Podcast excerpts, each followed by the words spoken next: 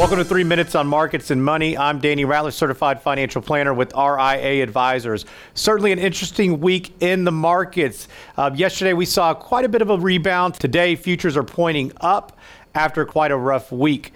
Interesting. We have seen markets tumble on great news. We've seen markets soar on bad news. So, is good news bad news once again? Inflationary pressure certainly has put the stranglehold on markets for a moment. We are seeing wages increasing for those low income earners. Uh, lots of companies struggling to find people to work.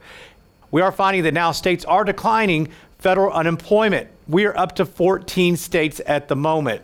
This should help get people off the rear and hopefully into a job.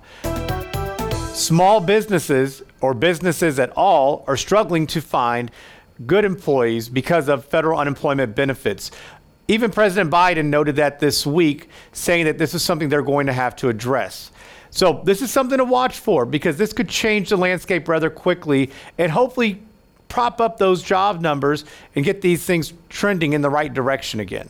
The House Ways and Means Committee has passed the first leg of the Secure Act 2.0. A couple of things to note. This does increase the RMD age or required minimum distribution age from 72 to 75. However, not as a one time foul swoop. This is actually going to be indexed over a decade where it will increase very small until you get to 75. So it won't be as easy as what we once thought because it is not a big revenue maker for them. In this bill, they're also talking about the Rothification of those catch up provisions, which means that once you're 50 and older, you typically can contribute a little bit more to your IRA or your 401k accounts. So those retirement plans get a little bit of a boost.